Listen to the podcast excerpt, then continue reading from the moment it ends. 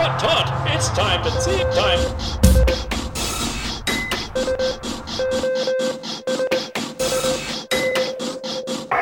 time. Tea time. We're back for another tea time where we hear Peace Corps stories from volunteers here in Uganda. Today we are joined by Miss Cindy Handel. Thank you so much for joining us. Thank you for having me, Michael. Anytime.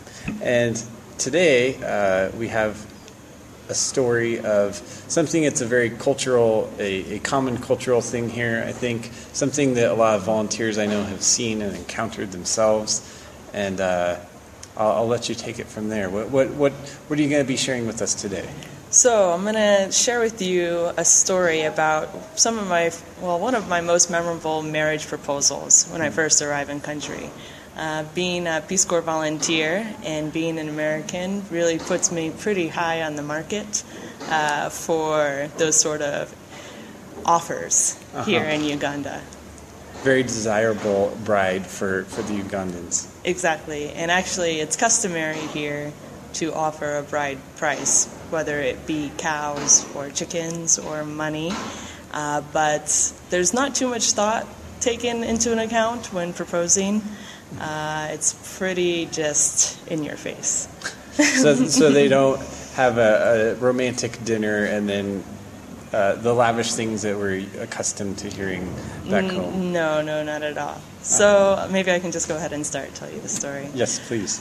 So when I first arrived in country, I moved into a new house, and all I had was my suitcases of clothes. So I had to buy a few basic household goods.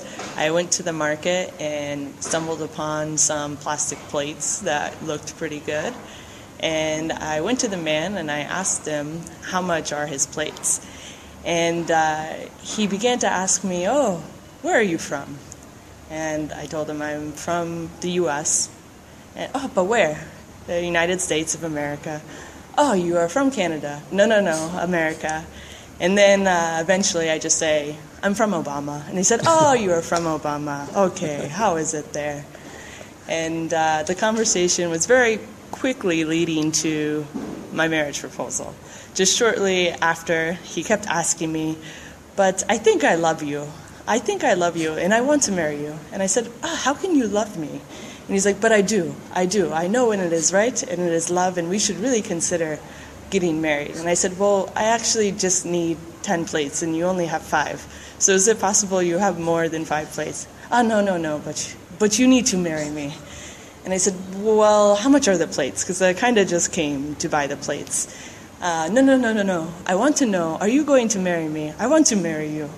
And at that point, I said, why do you want to marry me? Do you want to marry me just because I am an American and you want to go to the place where Obama is? And he said, yes, that is why. So then I said, but you can't marry me. You don't know me. He's like, yes, I do know you. We have met. We are now friends. I said, no, you don't know me.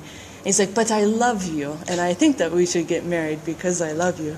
And I said, hey, how can you love me? You don't even know my name. And he said, ah, what is your name? And that is a marriage proposal in Uganda. They move fast. Exactly. Thank you very much.